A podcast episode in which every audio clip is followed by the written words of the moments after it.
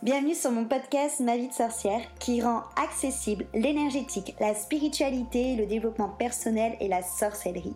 Je suis Christelle Célis, sorcière multicasquette et je t'accompagne à la rencontre de tes émotions, de ton inconscient, de ton corps physique, énergétique et aussi à travers ton système de pensée. Tu l'auras compris, ensemble on part à la rencontre de ton intériorité dans sa globalité afin que tu deviennes la reine de ta vie et ainsi transformer tes freins, tes blessures et tes croyances limitantes. Ici, dans ce podcast authentique et frais, je partage avec toi des sujets autour de réflexion, de développement perso et spirituel, de pratiques et d'outils magiques. Seul ou accompagné, je fais un point d'honneur à rendre chaque épisode complet, ludique et accessible pour que tu puisses incarner la sorcière moderne, la femme sauvage et sacrée que tu es. Et si cet épisode ou ce podcast peut résonner avec quelqu'un de ton entourage ou lui être utile, je t'invite à le partager et même à le noter avec la note de ton choix.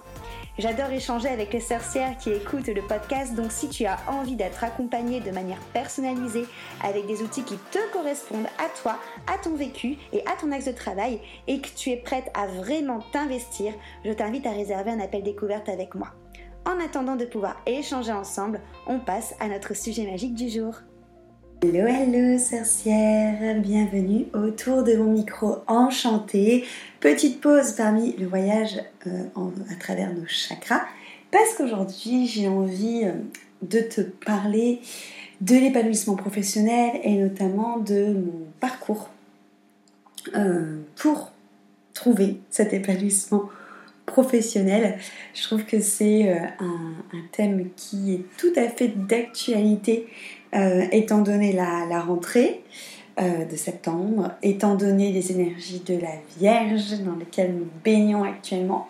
Les énergies de la Vierge, c'est vraiment du coup des énergies qui vont être liées à l'organisation, au fait de connecter notre surmoi pour vraiment se poser des bons questionnements, pour vraiment aller chercher avec précision ce dont on a besoin et utiliser notre force mentale pour planifier tout ça.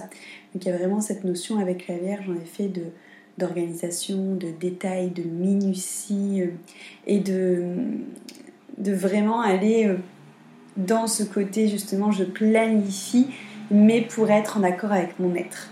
Et c'est hyper important pour moi de parler de ça aujourd'hui parce que déjà, il y a énormément de vagues de démissions actuellement, depuis le fameux perroquet, mais il y a aussi cette grosse tendance qu'on entend beaucoup actuellement dans le dev perso ou la SPI, donc la spiritualité, d'être plutôt dans l'être plutôt que dans le faire. Mais on n'est pas habitué, on n'a pas été appris à être dans l'être, notamment au niveau du travail, on est beaucoup dans le faire de type métro, boulot, dodo, et de voir le travail plutôt comme quelque chose de contraignant, comme une obligation qui nous permet de survivre. Et ça, moi, personnellement, je trouve ça méga triste, mais c'est parce que j'ai la conviction vraiment intime et certaine qu'on est là pour kiffer, qu'on est là pour vibrer et qu'on est là pour s'épanouir dans des choses qui nous nourrissent. Et je te l'accorde, c'est carrément en décalage avec ce que le système nous fait croire, où du coup on est plus dans cette notion de tu dois travailler pour survenir à tes besoins et pour survivre, et que tu kiffes ou que tu ne kiffes pas, que tu sois nourri, que tu te sentes aligné ou pas, c'est secondaire, on s'en fout. Et moi je suis persuadée que ça c'est une croyance qu'on nous met, mais mais que on est là sur Terre pour justement tout le contraire. Donc, comment j'en suis arrivée là? Quel est mon parcours? Parce que je ne sais pas si tu le sais, mais je n'ai pas toujours été dans le développement personnel et dans la spiritualité au niveau du travail. J'ai eu un parcours, je dirais, professionnel qui a été très dense. Déjà, petite anecdote, quand j'étais petite, j'ai d'abord voulu travailler dans le milieu artistique, parce que je faisais tout ce qui était danse, théâtre et du chant. J'adorais ça, monter sur scène. J'ai eu une grande période aussi où je voulais travailler dans les centres équestres, Donc tout ce qui a été stage de découverte qu'on peut faire à l'école, je les ai tous faits dans mon centre équestre à l'époque, où je m'occupais des chevaux et où j'assistais au niveau des cours qui étaient donnés. Et au final, c'est assez drôle parce que quand je réfléchis à ça, c'est vraiment les deux choses, mais les deux passions au niveau des animaux et au niveau de la créativité qui m'animent en fait, et c'était déjà présent toute petite. Ensuite, le premier travail du coup que j'ai fait, je suis restée dans l'artistique, mais dans un artistique qui était un peu moins dur, on va dire, à percer si on n'a pas de piston ou si on n'a pas de personnes qui sont dans le milieu. Alors, encore une fois, je ne l'ai pas essayé, hein. Ça se trouve, j'aurais percé, mais c'est la croyance en tout cas que c'est compliqué de percer. C'est qu'au lieu de partir dans tout ce qui était chant, artistique et tout ça, je suis partie dans l'artistique, mais plutôt dessin, parce que j'ai fait du coup une école de graphisme durant 3 ans. Et j'ai ensuite fait rédactrice marketing, du coup, parce que les graphistes travaillent en binôme avec un rédacteur marketing. Et déjà à cette époque, j'avais besoin énormément d'autonomie et d'indépendance. Et je ne concevais pas l'idée de devoir travailler en binôme avec quelqu'un. Je voulais avoir toutes les casquettes, du coup, pour pouvoir me débrouiller toute seule. Donc tu vois, pareil, le côté entrepreneur était déjà au final très présent. C'est très drôle quand on réfléchit comme ça à notre parcours entre nos envies petits et comment ça s'est passé dans nos études. Ça dit déjà finalement plein de choses sur nous. Donc ça déjà, moi je vais t'inviter à réfléchir là-dessus aussi pour toi. Graphiste, j'ai pas été longtemps. Je l'ai pas été longtemps parce que j'ai fait une première boîte qui ne me payait pas. J'ai d'abord commencé aux Trois Suisses, hein, qui a été une de mes meilleures, je dirais, expériences salariées en tant que graphiste et rédactrice. Mais il y a eu les plans sociaux, donc du coup, dernière arrivée, première partie. Donc ensuite, j'ai eu cette boîte qui ne me payait pas. Et ensuite, je suis tombée dans une agence de com où clairement l'ambiance était très lourde, très pesante et où j'avais vraiment pas envie d'être là, et du coup je me suis ajouté une mission de commercial, pas parce que ça me passionnait, mais surtout par point de vue stratégique, ça me laissait rester beaucoup moins de temps dans les bureaux vu que j'étais beaucoup en vadrouille en voiture pour aller prospecter. Donc voilà, graphisme, j'ai pas été épanouie. Pourquoi ? Parce que, comme je te l'ai dit depuis toute petite, quelque chose qui est hyper important pour moi, c'est la créativité. Par tout ce que j'ai pu faire, que ce soit au niveau chant, danse, théâtre, mais aussi bien dessin, parce que j'ai dessiné depuis très très jeune. Hein. Je dessine, je pense, depuis que j'ai 5-6 ans, où j'ai pris des cours et où ça a vraiment été une passion pour moi. Et j'ai toujours aimé créer des choses. Et pour moi, le graphiste, on te vend ça comme un métier de création quand t'es à l'école, mais dans la réalité ça l'est beaucoup moins, parce que la plupart du temps les clients ont leur idée vraiment déjà définie dans leur tête de ce qu'ils veulent. Tu te retrouves toujours à faire plusieurs propositions, dont une que t'aimes moins et deux que tu kiffes, et c'est toujours ça. En tout cas moi ça a toujours été celle que j'aimais le moins qui a toujours été prise, donc du coup après grosse flemme de la réaliser parce que ça me faisait pas vibrer. Et c'est surtout en plus qu'il y avait un manque de reconnaissance dans ce métier que moi j'ai vécu, que j'ai trouvé qui était très déstabilisant, parce que comme c'est l'ordinateur en effet qui est notre outil principal, il y avait beaucoup cette réaction, notamment quand j'étais commerciale, des personnes quand tu leur donnais la facture, qui limite avaient cette tête de « Oh, mais vous me volez !» Parce que alors ça a peut-être changé, mais à l'époque dans la tête des personnes c'était le graphiste appuie sur un bouton et l'ordinateur fait tout. Donc je ne suis pas restée longtemps graphiste parce que toutes les boîtes que j'ai connues, soit j'ai eu des problèmes avec eux, notamment celles qui ne me payaient pas, soit la dernière a déposé le bilan. Et à ce moment-là, j'ai mon association de danse, où j'étais depuis assez longtemps, qui m'a proposé de me payer mon diplôme pour devenir coach sportif et prof du coup. Chose que j'ai acceptée, parce que du coup je faisais énormément de sport à cette époque-là. parce que j'avais le temps principalement, et notamment beaucoup de danse parce que comme je te l'ai dit, j'en ai toujours beaucoup fait. Et donc à la base je devais faire ça pour compléter mes fins de mois, parce que quand mon entreprise de graphiste a déposé le bilan, je me suis mis à mon compte. Et donc moi, mon plan dans ma tête, c'était ok, je récupère les clients que j'avais quand j'étais commerciale, je fais du graphisme en journée et le soir je donne des cours.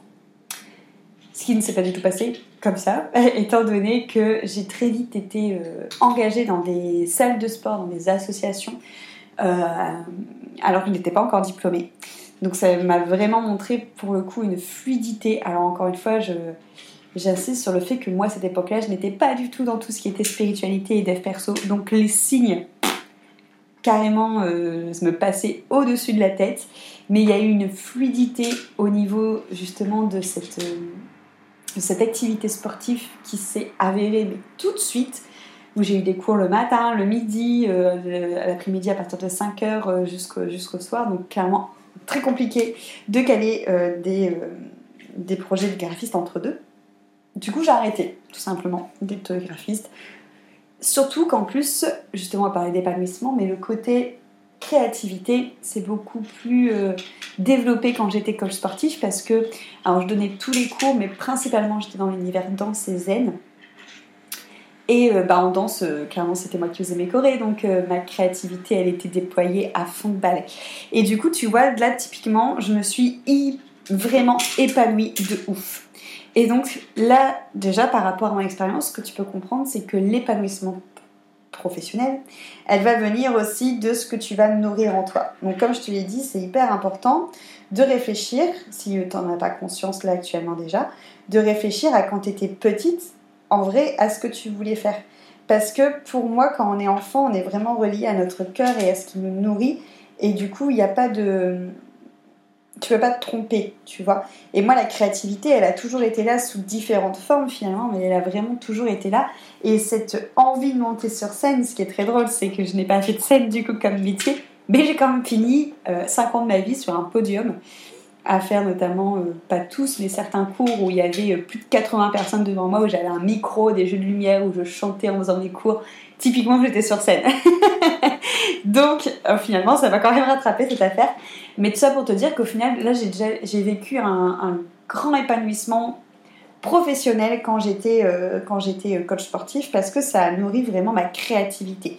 Donc déjà, tu peux réfléchir toi à ça, à qu'est-ce que tu as besoin dans ta vie depuis enfant, quelles sont finalement les passions, les choses qui t'animent, que tu aimais faire, que tu peux retrouver sous différentes formes dans ton métier, ou que tu ne retrouves pas et justement c'est peut-être ça qui te manque. Une fois que je suis restée du coup longtemps coach sportif, parce qu'il faut savoir que quand j'étais graphiste, j'avais un peu la bougeotte, je changeais d'entreprise tous les 1 an. Bon, après je suis pas restée longtemps, mais du coup quand on voyait mon CV, ça pouvait faire un peu flipper.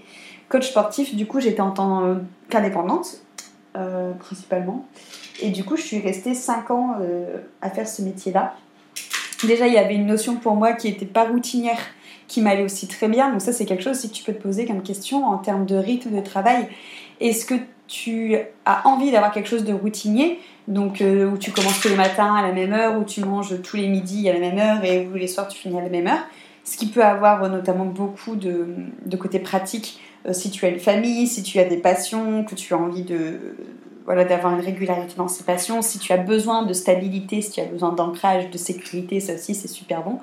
Si par contre tu as plus besoin de quelque chose qui change, sinon tu peux facilement te lasser, par exemple comme moi, et que tu as besoin d'avoir même des missions qui sont différentes, pareil, ça moi en tant que coach sportif ça m'allait hyper bien, parce que déjà mes journées au niveau des cours, j'avais pas des cours aux mêmes horaires, j'avais plus de 6 salles différentes, donc je n'allais pas non plus au même endroit, donc je n'avais pas les mêmes clients et je n'avais pas les mêmes cours aussi que je donnais, parce que je faisais beaucoup de concepts.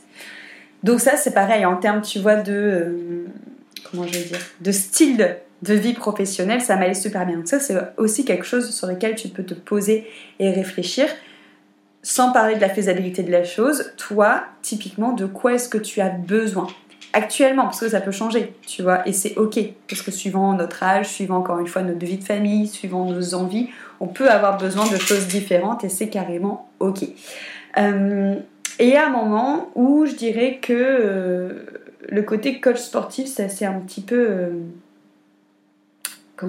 essoufflé pour différentes raisons. Et là, ça serait plus en effet le côté personnel qui a pris de la place sur le côté professionnel. C'est des rencontres que j'ai faites qui finalement... Alors à l'époque, moi, je voyais ces rencontres comme toxiques. Maintenant, j'insiste bien sur le fait que c'est peut-être pas forcément la personne qui est toxique, mais c'est moi et cette personne. Donc c'est le duo des deux, c'est la relation des deux personnes à cette époque qui a fait que c'était hyper toxique. Et surtout que au final, j'ai appris énormément de choses avec ces relations. Le milieu sportif est vraiment beaucoup dans l'ego. Et quand tu n'as pas un ego développé, ça peut être particulier.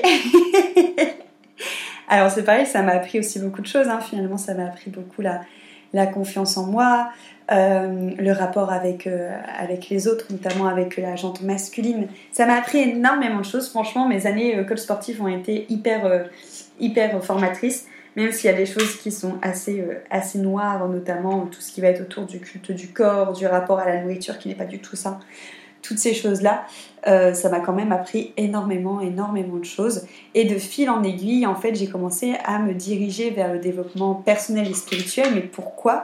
Parce que toutes ces choses que je vivais dans mon travail, parce que j'étais vraiment focus travail de ouf, me faisaient vivre des expériences où je souffrais énormément et où je me rendais compte qu'il fallait que je comprenne des choses en moi, qu'il fallait que j'apprenne à mieux me connaître, qu'il fallait surtout que j'apprenne à mieux me respecter, à mettre des limites, et qu'il fallait que je transforme certaines choses en fait qui faisaient que je me retrouvais dans des situations à chaque fois qui étaient malsaines, toxiques ou non respectables pour moi. Et de là, je suis tombée dans le développement personnel et spirituel. Alors à la base, c'était une passion. J'ai énormément travaillé sur moi pendant 2 ans avant de me former. Et c'est pareil, quand je me suis formée, c'était dans le but d'aller plus loin sur le travail sur moi-même. C'était pas du tout dans le but de pratiquer. Et en fait, petit à petit, je pense qu'il s'est créé un décalage entre celle que j'étais en train de devenir en travaillant sur moi, en quelque part en voyant de plus en plus les jeux d'ego, et le milieu dans lequel justement j'évoluais, du coup le milieu sportif. Et là c'est pareil, il y a eu une sorte de décalage et du coup un épanouissement pro qui s'est éteint progressivement parce qu'en fait ça nourrissait plus mon être, justement, ça nourrissait mon paraître, mais comme j'étais en train de me détacher de ce paraître, ça ne nourrissait plus concrètement ce que je me rendais compte que j'étais au fond de moi.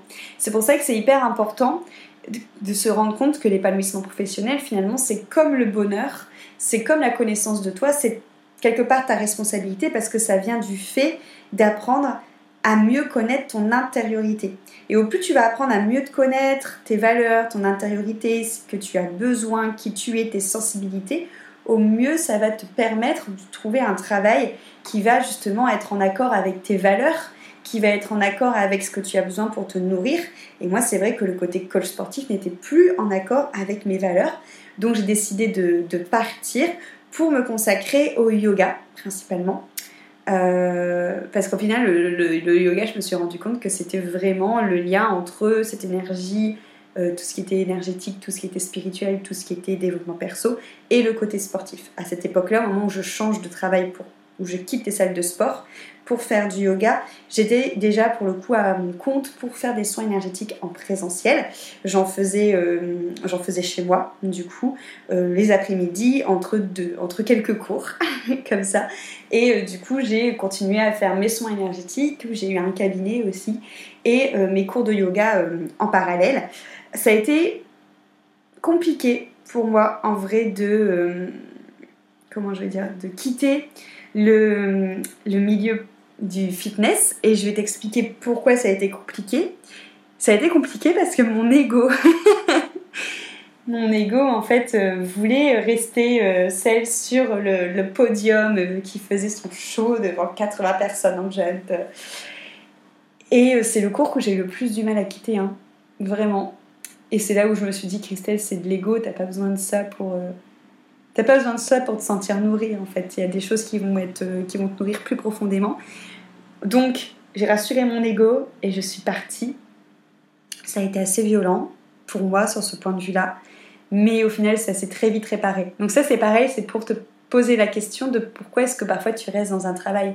Parfois, on reste dans un travail par ego parce qu'on gagne beaucoup et que du coup, ça nous assure un statut social au-delà de la sécurité. Ça nous assure un statut social du coup qui flatte notre ego, tu vois, qui nous apporte du jalon, qui nous apporte de l'importance sociale. Et après, des fois, on reste dans un travail parce qu'on a de l'importance, parce qu'on est cadre, parce qu'on est manager, parce qu'on a un public comme moi, par exemple, j'avais.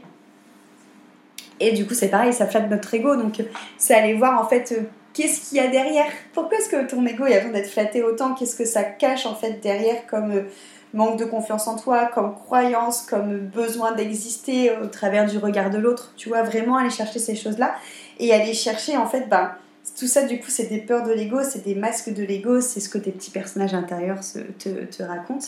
Et du coup, aller voir vraiment, en fait, au niveau de ton cœur, au niveau de ton être, de ton surmoi, qu'est-ce que concrètement il a besoin pour vibrer au niveau de l'être, donc pour être nourri, et pas juste pour vibrer une vibration du paraître qui va, en effet, te rendre heureuse, je sais pas moi, les 10 minutes après le cours, et qu'après c'est fini, et que c'est pas quelque chose qui te nourrit sur le long terme. Quand je suis arrivée du coup en yoga et en soins énergétiques, c'était hyper cool aussi. J'étais vraiment à fond dans ma pratique personnelle que je pouvais aussi exercer professionnellement. Donc c'était vraiment, vraiment chouette. Il y a eu pas mal de peurs autour de moi, de personnes qui se demandaient en fait si c'était pas dangereux que mes passions, du coup, donc le dev spirituel et le dev perso, deviennent finalement mon travail. Alors moi, pour le coup, ça m'inquiétait pas du tout. C'est juste en effet que j'avais plus de passion, parce que à ce moment-là, je prenais plus le temps de dessiner et tout ça, parce que je prenais plus le temps. Mais moi, ça ne me dérangeait pas. Mais par la suite, on va arriver là à mes années d'entrepreneur, par la suite, on va en reparler de ça, parce que c'est hyper important aussi pour avoir un équilibre et un épanouissement professionnel. Une fois du coup qu'il y a eu le fameux coco, moi j'ai quitté les studios de yoga tout simplement parce qu'ils étaient fermés et je me suis dit allez c'est l'occasion de pratiquer vraiment ce qui te fait vibrer à 100%, à savoir les soins énergétiques, le coaching, tous les outils comme ça magiques de sorcière que j'ai, qui sont en fait moi ce que j'aime profondément dans ce métier, c'est observer les transformations chez les personnes, c'est observer ce moment où tu touches la clé que la personne elle a en elle et qu'elle prend conscience et qu'elle transforme tout par elle-même. Et ça, je trouve ça vraiment magique. Et ça, c'est vraiment quelque chose que je retrouve quand je fais des soins énergétiques, quand je fais des accompagnements, quand je fais du yoga nidra, quand je fais du chamanisme, quand je joue avec tous ces outils-là qui sont très créatifs aussi finalement et très intuitifs. Et du coup, voilà, j'ai arrêté de faire du yoga, du moins en studio ou en club. J'ai commencé à créer des cours de yoga que je gérais moi-même, du coup. Ça me permettait de mettre ma créativité dans les cours de yoga en créant des cours de yoga qui sont complets et holistiques et en ne devant plus rentrer dans une case de type de yoga comme on peut trouver dans les studios. Et j'ai commencé à faire des soins tout le temps, toute la journée. Et là, du coup, venait l'entreprise que tu connais maintenant. Donc, j'ai beaucoup, beaucoup travaillé pour créer mes offres, pour fixer mes tarifs, pour savoir vraiment avec quel type de personnes j'avais envie d'accompagner, que j'avais envie de guider, sur quel réseau, quel support j'allais me faire connaître. Enfin, j'ai planifié tout ça à l'aide de Enzo Honoré et à l'aide de Marie Rouet. Et là, on est venu un autre questionnement pour l'épanouissement professionnel lorsque tu es à ton compte. Cette notion que lorsque tu es totalement à ton compte, en fait, franchement, il n'y a plus rien qui compte.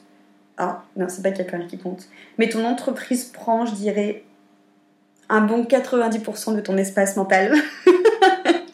C'est dans le sens où tu penses ton entreprise, tu respires ton entreprise, tu dors, tu rêves de ton entreprise. T'es en train de regarder un film, ça te donne une idée pour ton entreprise. Tu es vraiment focus sur ton entreprise.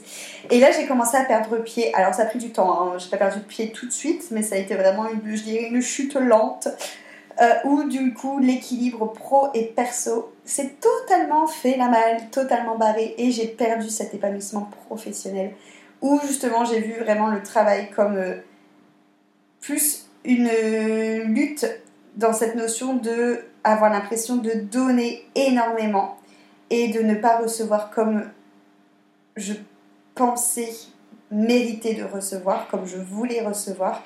Et du coup, ça a créé une frustration énorme en moi. Et moi, j'ai ce caractère que quand ça ne fonctionne pas comme j'ai envie que ça fonctionne, de vouloir donner encore plus, de faire encore plus, parce que je me dis que c'est de ma faute.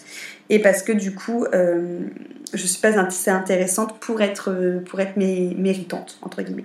Donc là, hyper intéressant, c'est que ça a soulevé une autre croyance que j'avais sur moi-même, notamment au niveau du mérite. Mérite, il faut savoir que le mérite, quand j'étais salariée, je n'avais rien à cirer. Parce que j'ai toujours eu par contre ce côté quand j'étais salariée de me dire je travaille pas pour moi, je travaille pas pour mes rêves, donc entre guillemets je fais juste minimum. En vrai je devais être trop chiante comme salariée hein, parce que je supportais pas les ordres et c'est surtout que j'allais pas me casser le cul pour un autre. Par contre quand je suis arrivée dans mon entreprise c'était carrément différent parce que là pour moi c'était mes rêves, c'était ce qui me faisait moi vibrer, donc j'étais en accord avec mes valeurs, avec le fait de ce qui me nourrissait et du coup, je comprenais pas comment je pouvais donner autant et que putain, ça ne fonctionnait pas. Et pour moi, c'est parce que j'étais pas assez douée, que j'étais pas assez méritante. Donc, je travaillais sur cette notion de mérite. Et le rapport aussi que tu vas avoir, toi, avec la notion de mérite, que tu sois salarié ou entrepreneur, ça va vachement jouer sur ton épanouissement professionnel aussi. Parce que si tu es dans une notion de mérite où pour toi, il faut être méritante pour réussir ou que si tu réussis sans avoir cravaché, si ça n'a pas été dur et tout ça, et bien tout simplement ça va être super douloureux pour toi au niveau du travail. Encore une fois, que tu sois salarié ou entrepreneur, c'est le même deal. Et ensuite, quand j'étais à mon compte, autre chose que je travaille toujours et que j'ai travaillé énormément, c'est le rapport à l'argent, que tu peux aussi avoir quand tu es salarié aussi, mais c'est cette peur de manquer qui, moi, ne s'était pas encore révélée jusqu'à présent et qui, depuis que je suis vraiment à mon compte, me poursuit dans les couloirs. Et en fait, ces deux choses-là ont vraiment été des freins à mon épanouissement professionnel. Ça, plus le fait de devoir rééquilibrer ma vie pro et ma vie perso. Parce que du coup, de base, j'étais plus du tout équilibrée. Le fait de me dire que si je réussis pas comme je veux, du coup, ça a enclenché ma peur de manquer au niveau de l'argent. Et du coup, je me suis dit que c'était parce que j'étais pas assez méritante. Donc, je te dis, autant ça a fait un domino au niveau des croyances pourries. Du coup, de là, je me suis dit... ok, je cravache encore plus et du coup, bah, en fait, le travail a pris 100% de mon existence et clairement, à un moment, j'ai cru faire une sorte de burn-out. Alors, je ne sais pas si j'en ai fait vraiment un parce que bah, j'en ai jamais fait, donc je ne sais pas trop en quoi ça consiste concrètement, mais je pense soit que j'en ai fait un petit, soit que je n'étais pas loin du tout parce que je passais mes journées à pleurer, à travailler en pleurant parce que j'avais toutes mes peurs qui remontaient. Je passais vraiment mes journées à me poser... me prendre la tête, à me poser 106 millions de questions, à vouloir tout arrêter, à déposer des CV pour des petits jobs qui n'ont rien à voir ni avec mes valeurs, ni avec tout ça, ni avec la manière où j'ai envie de travailler. Et ça m'a profondément aussi remis en question mes propres croyances qui étaient, comme je te l'ai dit au début de ce podcast, qu'à mon sens, on est là pour kiffer et pour vibrer ce qu'on a envie de faire et qu'on doit se nourrir de notre travail et qui doit servir en fait, parce que tout simplement quand tu te nourris, ben forcément ça apporte, ça sert aussi au collectif. Et tout ça en fait j'y croyais plus, pour moi c'était du bullshit, la loi de l'attraction, la manifestation, bullshit aussi, bref, je suis tombée vraiment dans le mal hein. Et là du coup j'ai commencé à travailler sur cette notion de mérite, plus sur cette notion de mérite que le rapport à l'argent, parce que le rapport à l'argent, je l'avais déjà travaillé en amont. Mais comme je n'avais pas travaillé ma notion de mérite, bah en fait, ça changeait strictement rien. Et là, la notion de mérite que je suis en train de travailler toujours actuellement, hein, c'est en train de tout changer. Toute ma façon de penser, c'est impressionnant. Vraiment, vraiment. Du coup, là, tu vois, l'épanouissement pro, je suis de nouveau en train de le ressentir parce que je suis en train de rééquilibrer ma vie pro et ma vie perso. C'est-à-dire que là, en septembre, je reprends des cours de danse pour moi, je reprends du sport pour moi, j'ai remis des créneaux pour danser, pour dessiner, pour tatouer pour moi. Donc voilà, il y a un équilibre pro-perso qui se crée. Je comprends d'où vient ma notion de mérite, donc maintenant je l'observe, je sais la rassurer et surtout, je ne suis plus dans l'attente aussi. Et du coup, ça m'enlève une pression, t'imagines même pas. Et tout est en train finalement de se rééquilibrer. Et je pense que ce qui m'aide aussi au quotidien, qui m'a aidé avant, qui m'a permis de continuer même quand j'étais pas bien et que je te disais que je pleurais en travaillant, c'est que tout ce temps-là, j'ai une vision très précise de ce que je veux faire et de où je veux aller dans le futur. Moi, je veux que dans... j'allais dire 5 ans, allez on va dire 5 ans, que dans 5 ans j'ai un domaine avec des animaux qui ont été maltraités, qui ont été abandonnés, que je récupère, qui vont avoir plein d'amour, plein de soins, et que dans ce domaine où il y a tous ces animaux, où je vais m'en occuper, ça soit aussi un domaine où je peux faire des cours de yoga en présentiel, où je peux recevoir des gens en consultation, où je peux venir faire des stages, des formations, des retraites, et ça serait du coup finalement un domaine où je vais mélanger mon amour des animaux et cet amour pour la spiritualité et le développement personnel.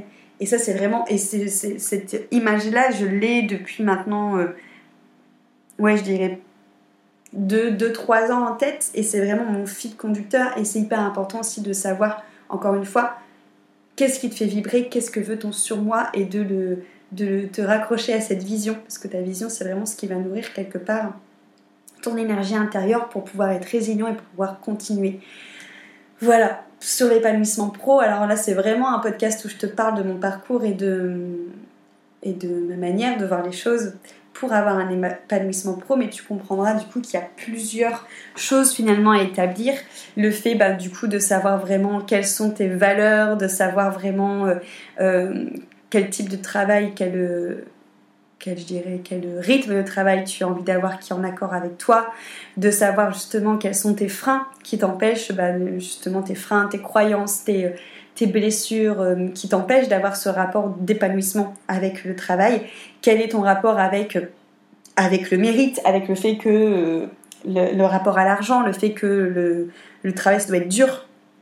Parce qu'on peut aussi avoir des croyances comme ça, de choses qu'on a entendues ou qu'on a vues, par exemple peut-être des parents ou des frères et sœurs, comme quoi le travail c'était métro, boulot, dodo, qu'on n'était pas là pour s'amuser, que ça devait être dur. Donc il y a tout ça, il faut les nettoyer aussi, de vraiment venir accepter aussi cette notion de devoir sortir du faire et du avoir, de devoir lâcher toutes nos peurs, de devoir lâcher l'ego, le mental, les personnages, les croyances, les histoires qu'on se crée pour se reconnecter à notre cœur, à notre surmoi, et vraiment aller voir ce qui va nourrir notre âme pour créer notre vision et vraiment être aligné à cette vision et ne pas la lâcher. Bref, c'est toutes ces choses-là qui vont être reliées à l'épanouissement professionnel, et surtout aussi reprendre la confiance en toi par rapport à tes capacités, par rapport à ton potentiel, par rapport à ta zone de génie, ta zone d'excellence, de savoir concrètement tout ça, les identifier pour que tu t'engages dans une voie où ça va être facile et fluide pour toi, et pas une voie où tu vas justement devoir lutter, faire des tâches qui te saoulent, et que finalement progressivement ça va prendre ton énergie et ça va prendre ta joie tout simplement de travailler.